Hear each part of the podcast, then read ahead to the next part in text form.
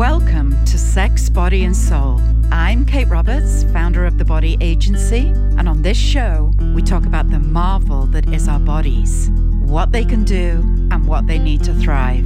Ladies out there, our time is now. Let's get to it. Our next guest is the incredible and beautiful Frederique van der Wal.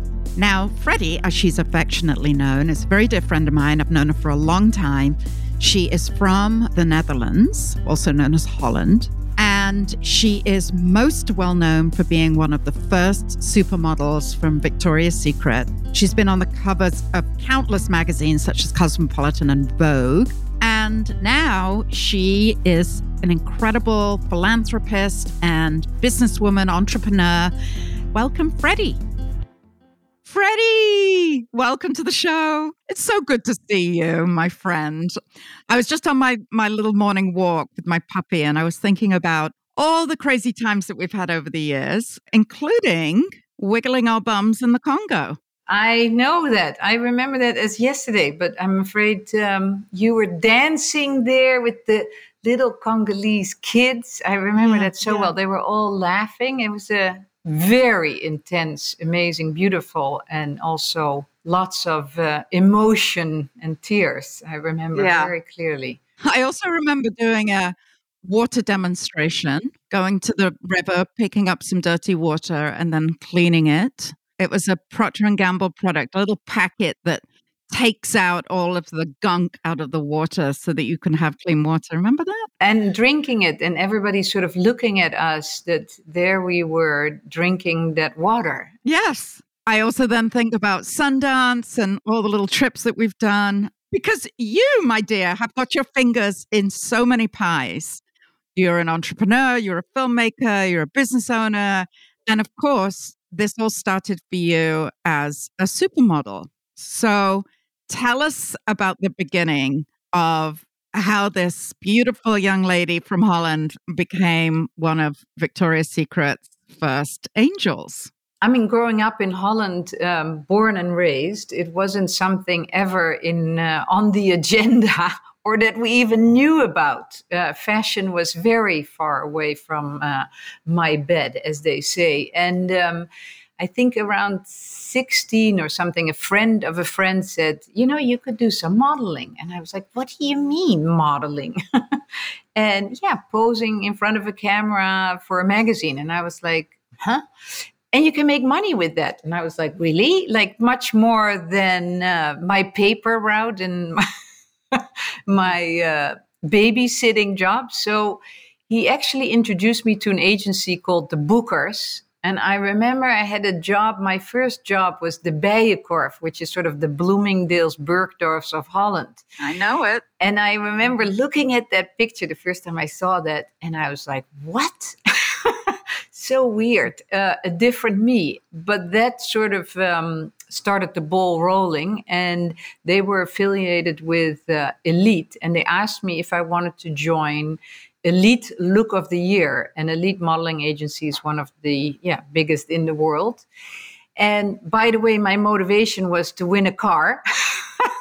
I won a car and i didn't have a driver license because in holland you had to be 18 so i won this beautiful red peugeot 205 i still remember and i had to sell it. And actually it was a moment very interesting where my mom very much empowered me because I remember we put an ad in one by a contest, and then these people came, and then I sort of went, you know, mom, help me, and she said, me, uh, this is your car, and so I had to make this deal right there and then in the living room. Not knowing that that planted quite a seed because I started my career. I won also the international contest elite look of the year. And uh, in the meantime, on a personal level, I made quite a few shifts. Uh, I lost my parents in about a two year period my stepfather, father, and mother. And at uh, 18, 19, 18, I decided, you know, Holland didn't feel so good.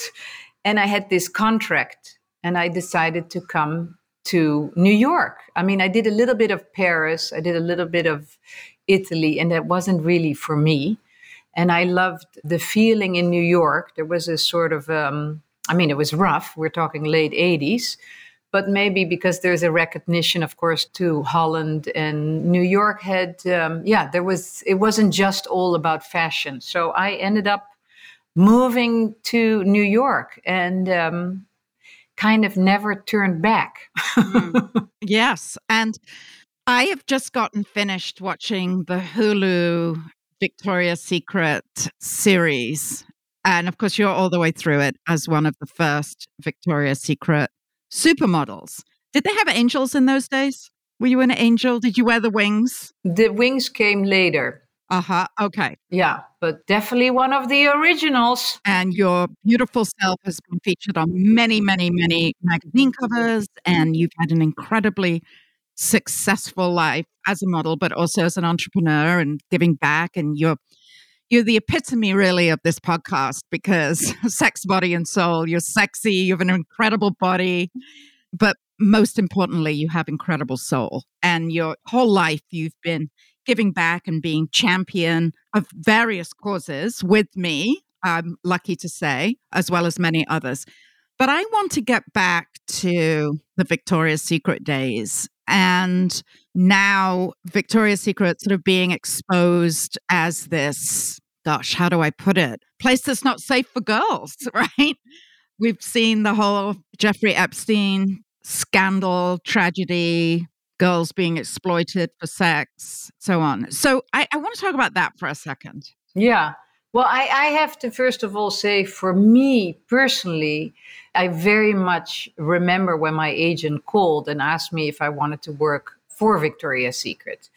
And um, you have to understand, you you you are your own boss in a sense as a model. So certain jobs get offered. This was a different time. It was them coming to me, and I remember looking at it, thinking, "Huh, I don't know."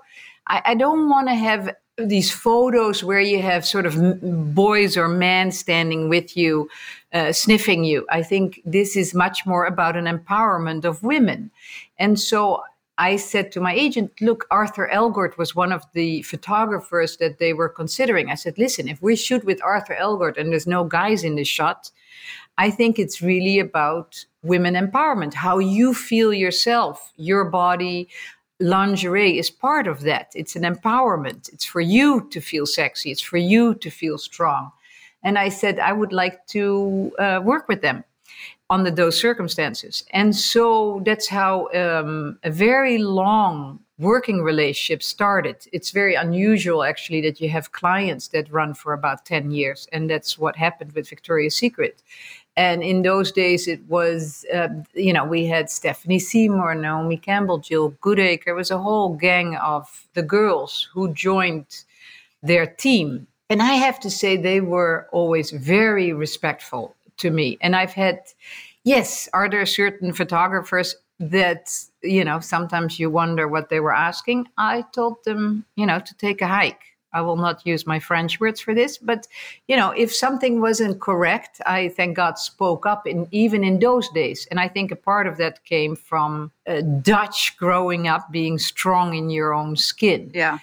Yet that also said, we I remember shooting Paul Lang was a photographer who worked a lot with them. And at one point I remember we were shooting in Santa Barbara. And even in the Hulu shoot, there's a moment of that place where we shot and the art director and some of the main people were all women in those days also.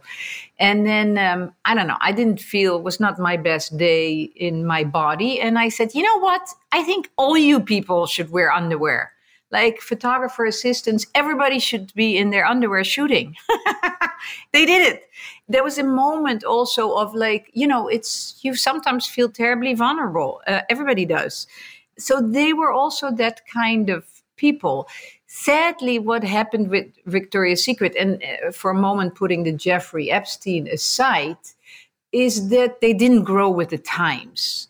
My yeah. day was really about an empowerment of women. We weren't these sex symbols. Maybe in some ways it became that a bit, but it wasn't about that. It was really empowering women in America. And I know we did that. I mean, I had so yeah. many wonderful reactions of women over time that I knew we were doing something good rather than something bad and giving bad body image. We weren't yeah. thin girls. I mean, I'm a voluptuous woman. Uh, I have breasts. It wasn't like I was some skinny, overbones character. And I think, in a way, on diversity, we were even a diverse group of women. I think in the end, time did change. Thank God, as time should change and move forward. Victoria stayed stuck in this white male idea of what sexy was, and men took uh, a handle of the company. Yeah. So I have so many questions. First of all, you are indeed everything that you said. And in the beginning, I believe you. I believe that that was the case and that you were empowered and you were safe. And now, in the window of Victoria's Secret and in the advertising, is girls of all shapes, even women who you would class as overweight in the images that they are portraying. And my first thought is they've been bullied into doing this, right? That's my first thought, right? As in they've had so much criticism. They're like, okay, let's have some fuller figure women. You know, it doesn't seem real to me. That's just how I see it. It's it's interesting. I was actually also not so long ago. We were driving by uh, on Fifth, and now you see this video. And and again, I think it's really good to embrace diversity. And it's very dangerous to say this out loud, but there is this thing we everybody went overboard a bit. And for example in weight issues yes i mean not everybody needs to fit in a size 6 or an 8 or whatever. And some people are more big boned and some people are small boned. The fact that we suddenly started celebrating also enormously overweight i think is strange in the sense of we should be aware that what is healthy and what's not healthy yeah. Do we want to yeah. see somebody who's a big size woman? Absolutely. But it has to be healthy. Mm-hmm. What is perfect in one eye? You know, this is a wonderful thing of today is that we're looking at women and men in we see lots of shapes and forms but this whole idea of to be too overweight hey hello there's a much bigger problem in america on how we look at food and that we're actually getting poisoned yeah. fast forward to my life uh, yes. in a way yeah. but understanding and and i've been extremely fortunate in a sense that growing up in Holland, we were used to a certain way of eating. For example, yeah. we now know that certain sodas are absolutely not good. Like when I came to America and people said, Oh, you want a Coca Cola? I said, I clean my bicycle with Coca Cola. I'm not going to drink yeah. that. Yes, if I maybe have a yeah. terrible hangover, it works wonders. But these are things that we're starting to realize that we're being poisoned. But again, if you go back to that time and and what you see now, they did have to move, make a move. It's a pity.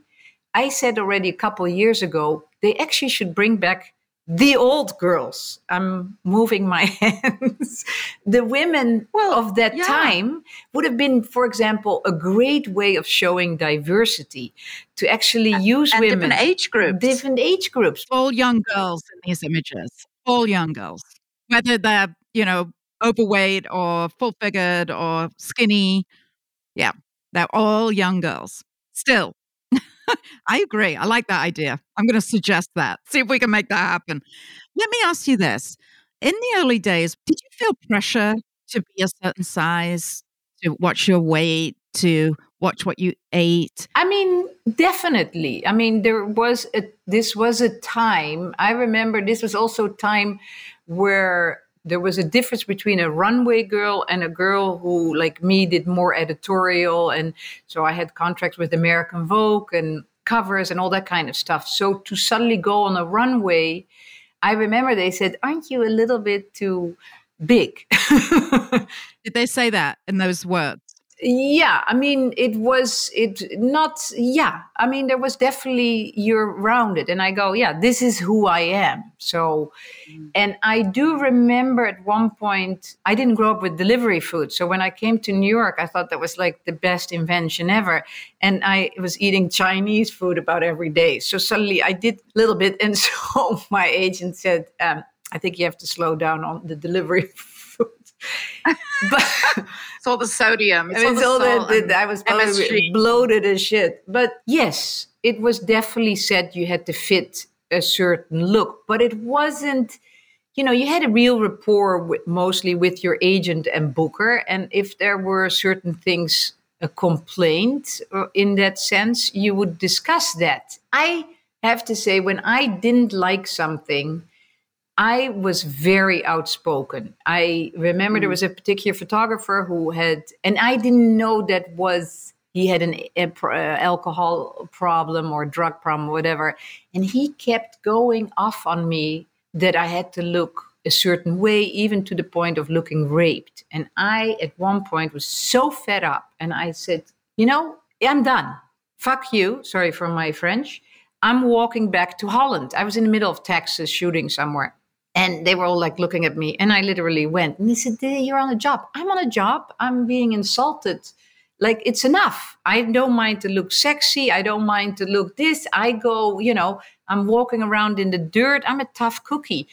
But that's enough. Done. Mm-hmm. And um, he apologized and then actually also said, Look, you know, I have some problems, this and that, that wasn't correct.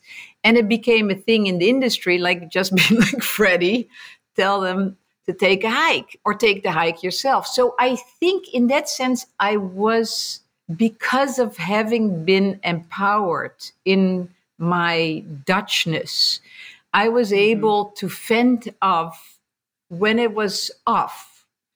And there were bad eggs. I mean, more and more we, yeah. of course, see it now. And there are certain photographers that just, yeah, didn't do the right thing. And uh, but there was also this thing you have also I have to say it was a different time. Like if I had sex at 17 with somebody who was older, I did that because I wanted it to. But you, I think you are an exception though. Listen, I've known you for, gosh, 15, 20 years, and you have always been this strong, empowered, badass woman that is going to get what you want when you want it and how you want it. But so many other girls, I'm sure that you were working with, didn't have that confidence. No, and that and there comes something of where I think within the industry there should have been much more help in that.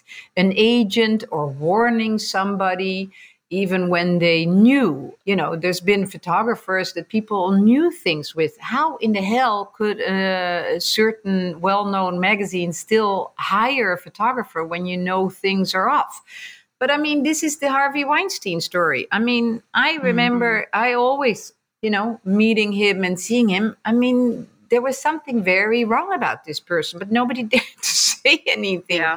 It's like, yeah. and, and it's interesting how, I mean, thank God we went through the Me Too. Not to say, I have to say, it's a very important reckoning for women to be realizing that the shame is not on them but on those predators out there.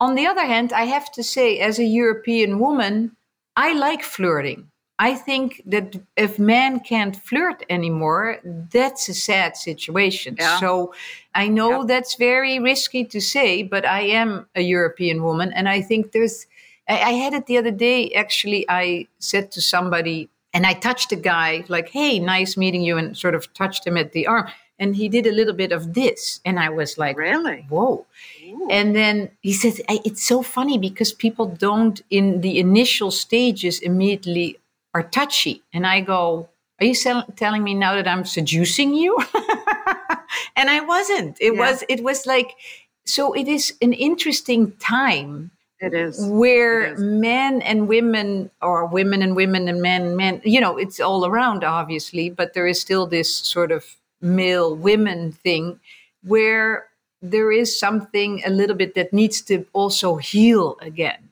I think men are terrified yeah, old white male characters. I mean, uh, and I know many who still say things. Oh yeah, I, I, you know, I would have married you. Who are you to tell me you would have married me? I mean, I had this No, in a I've business thing, well. and I go, I would never marry you. Like, who are you? like, and still to certain things where you think, and I brush it off. Like, I'm, thank God, past that point that I don't want to get too fired up. But I sometimes put up the mirror and say, Do you know what you just said? Like, that's totally inappropriate. Offensive. Yeah, it's offensive. Let's get back to sort of more recent times. So, like me, you're in midlife, right? You've done all this incredible modeling and you've started companies. First of all, are you still modeling? Actually, I, I still do some. I'm actually talking to a company now to maybe do some sort of it's modeling plus an ambassador role. I sometimes do an editorial. I just did a shoot uh, for a magazine, and yeah, I, I you know once in a while I wouldn't mind to do once in a while things. It's kind of fun. An everyday thing wouldn't be. I mean, it wouldn't happen anyway. But yeah, I, I still to this day do some jobs. Well, I mean, you're gorgeous, absolutely gorgeous, and smart and empowered. And you should be, if you want to be, out there still. When things started to slow down, I mean, there's nobody I know that is more entrepreneurial than you. You've literally got your fingers in all pies. You've started a flower company, you've made films, you've made documentaries. I mean, there's just non-stop action in Freddie's world. But when your modeling contracts started to slow down, right, as you get older, when is that? Is that around like 30, 35? Like, how does that all happen and how did it make you feel? Well, I, I very clearly remember when it started slowing down. And it is, again, I feel interesting thing, for example, Victoria's Secret was a great example of who I am and then even was. You know, we had worked for a very long time. And I suddenly thought, you know what? I should do an underwear line. And I started talking to companies and I made a deal with a company called Jacques Moret. And I wanted to create a line. And I actually made, we made a deal with JCPenney and QVC. And uh, actually, I was fully pregnant on QVC, sold a shitload of underwear. and they at one point came to me and said, Freddie, you know, I mean, this is all uh, nice that you're doing an underwear line but I mean, you're, you know, this is not right. And I said, well, I felt like you're going to at one point say, um, you know, you're going into the closet and I'm not want to go into the closet and be retired. I'm going to Yeah. reinvent my life again. And so I kind of have this thing where I, at the right timing, I knew how to reinvent myself.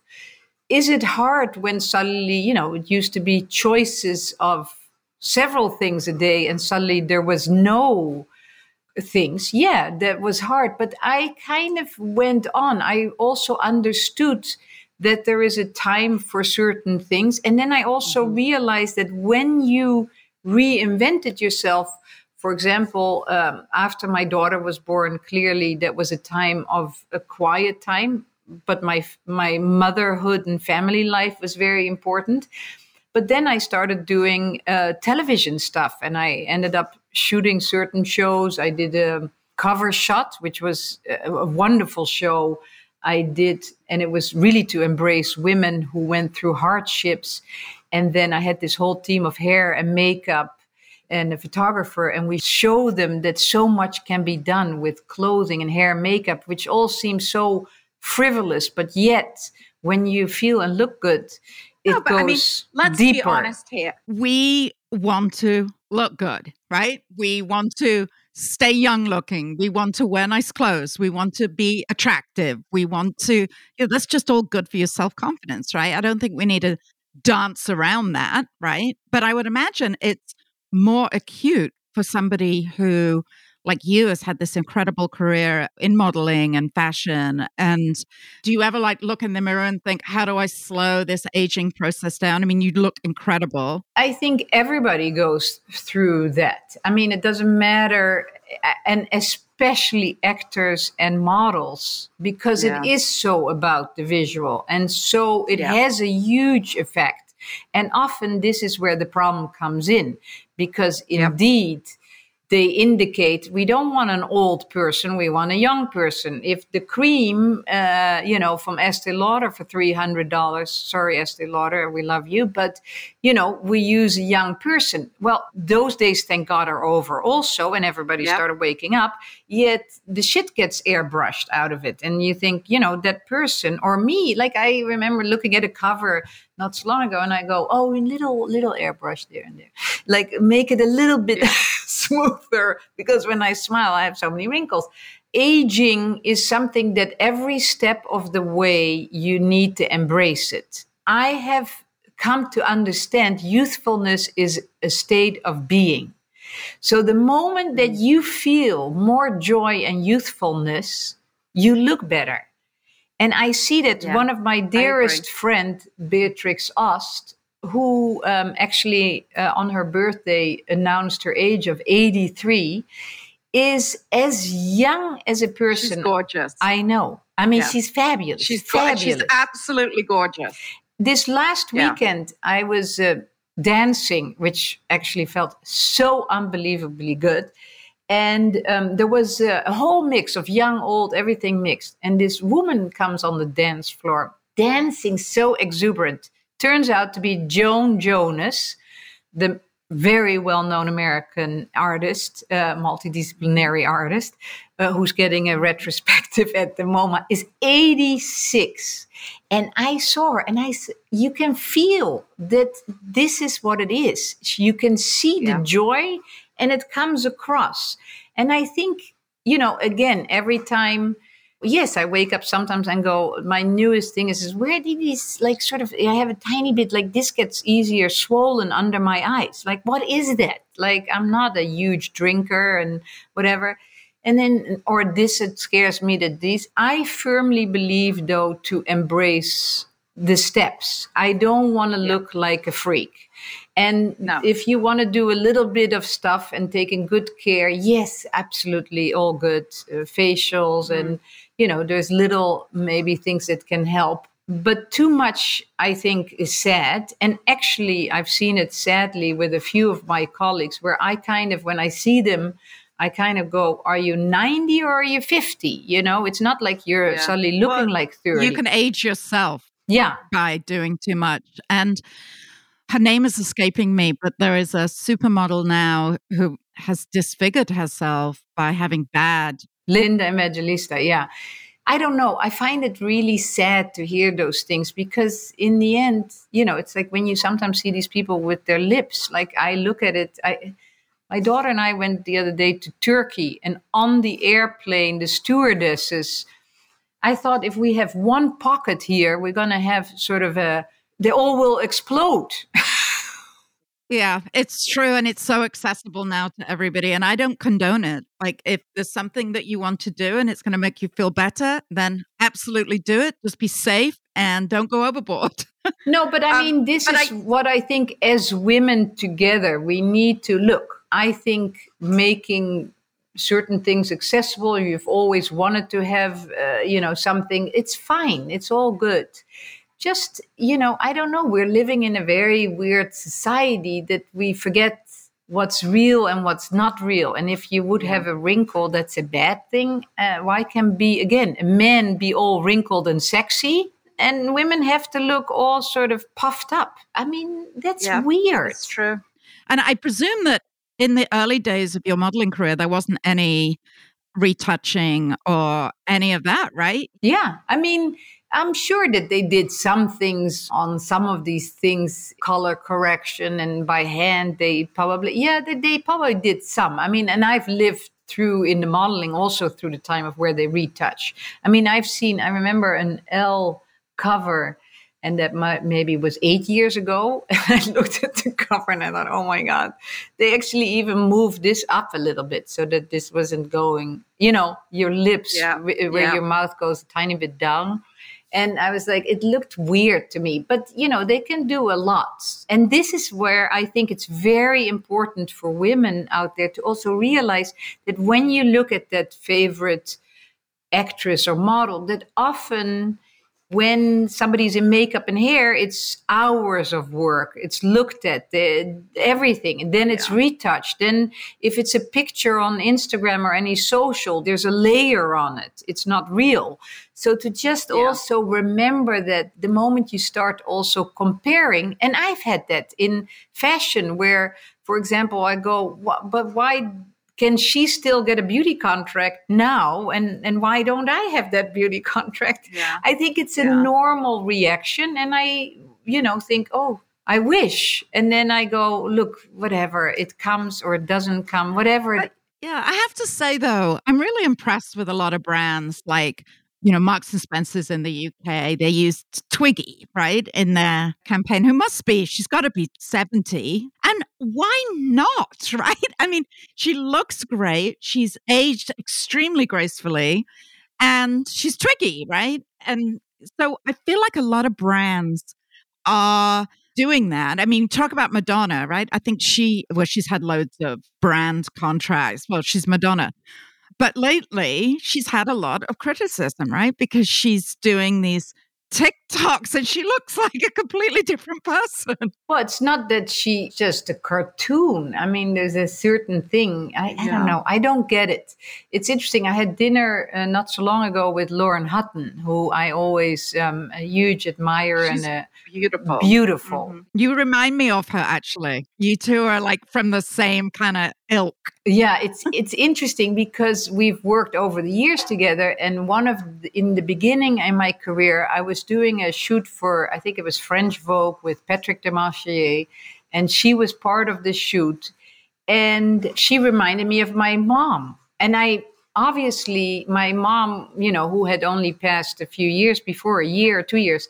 So i made her sort of in my eye the biggest compliment yet of course that some little 20 year old now would say to me oh you remind me of my mom which i've had happen and now i can take it because i remember this from then but lauren of course was like you know and uh, got a little pissy and understandable but i didn't understand at all because i hadn't thought about that. I just thought I gave the biggest compliment ever. And then fast forward to she had a TV program and an interview series and she asked to interview me and so when we started the conversation i said i do have to say something you maybe don't remember but it's very still clear to me you know we know we have a similarity and at the time we did this shoot together and I made this compliment to you and you didn't take it well. And then uh, she said, let me calculate. Oh, yeah. I was then, what was I in my 40s?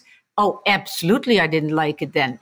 And I'm so sorry. I, that was a time I had to come to terms at that stage of the game. And then you came in and I said, I get it. And it's so interesting that we have to constantly sort of, you know, adjust. Yeah. So, like me, you have a beautiful daughter, Skylar. She is just exquisite. And I remember her as a baby you were putting her on the back of your bike to ride to school in New York. I mean, you know, she's just grown into this beautiful young lady. Would you want her to be in the in the modeling business? Well, she she has her own decisions to make. so mm-hmm. we have a fantastic relationship, I have to say. It's really it's it's really mm-hmm. growing into I mean, sometimes it's mother-daughter, sometimes it's really best friends. And I have to say even having been in the public eye, it's a very important thing. I made sure she always had her own light. Like it wasn't always about me. And I made sure of that. And it's funny, we were discussing that the other day. And in modeling, in a sense, like we were cleaning up and we had to, I found all these pictures and she goes, Mom, it's like unreal seeing all that. Because I used to not show that stuff and all the magazines and things.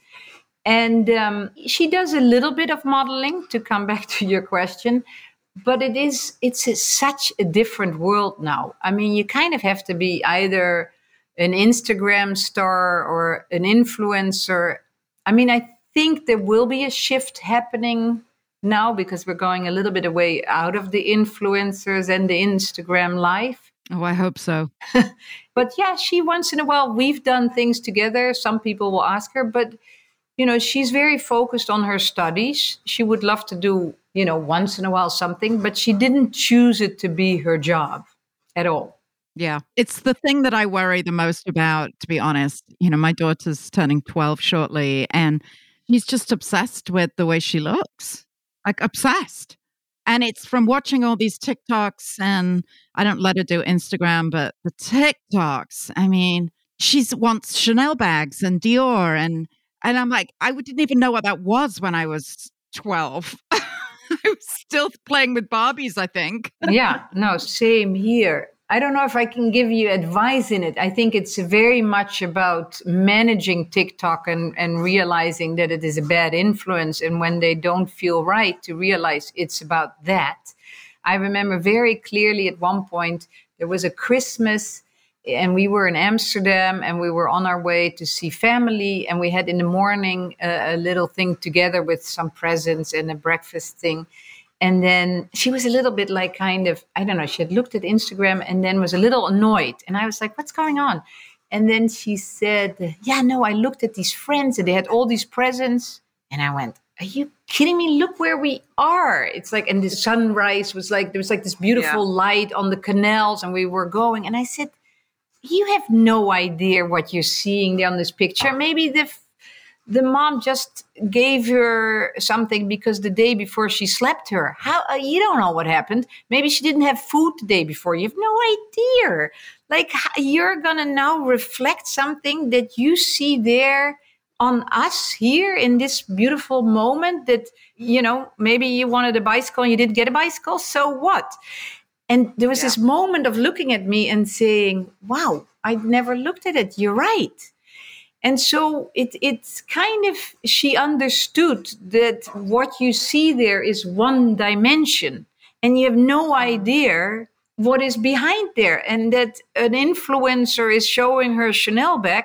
Well, who knows what her story is? It's bullshit often. How she got that bag. Yeah, God knows what she had to do for that yeah, exactly. Freddie, very sadly, we're out of time. As always, I could talk to you for weeks on end. You are a real inspiration. You've had an incredible life, and I know it's really just getting started for you. And so, thank you for all that you do. And I love you to pieces. Thank you for being here. Thank you for joining me for this episode of Sex, Body, and Soul. Remember, you can find all my favorite products and resources to support your health and sexual wellness through my one stop shop, The Body Agency. If you enjoyed this episode, please leave us a rating and review on your favorite podcast listening platform. We are actually partnering up with Vital Voices to get much needed dignity kits to the refugees in Ukraine. Girls and women do not have access to personal hygiene products that keep them safe and healthy please go to thebodyagency.com to donate a dignity kit today. Be sure also to sign up for our email list at the Body Agency for the latest curated recommendations from our industry experts and use our special promotional code podcast10 to get a 10% discount. Thank you for listening.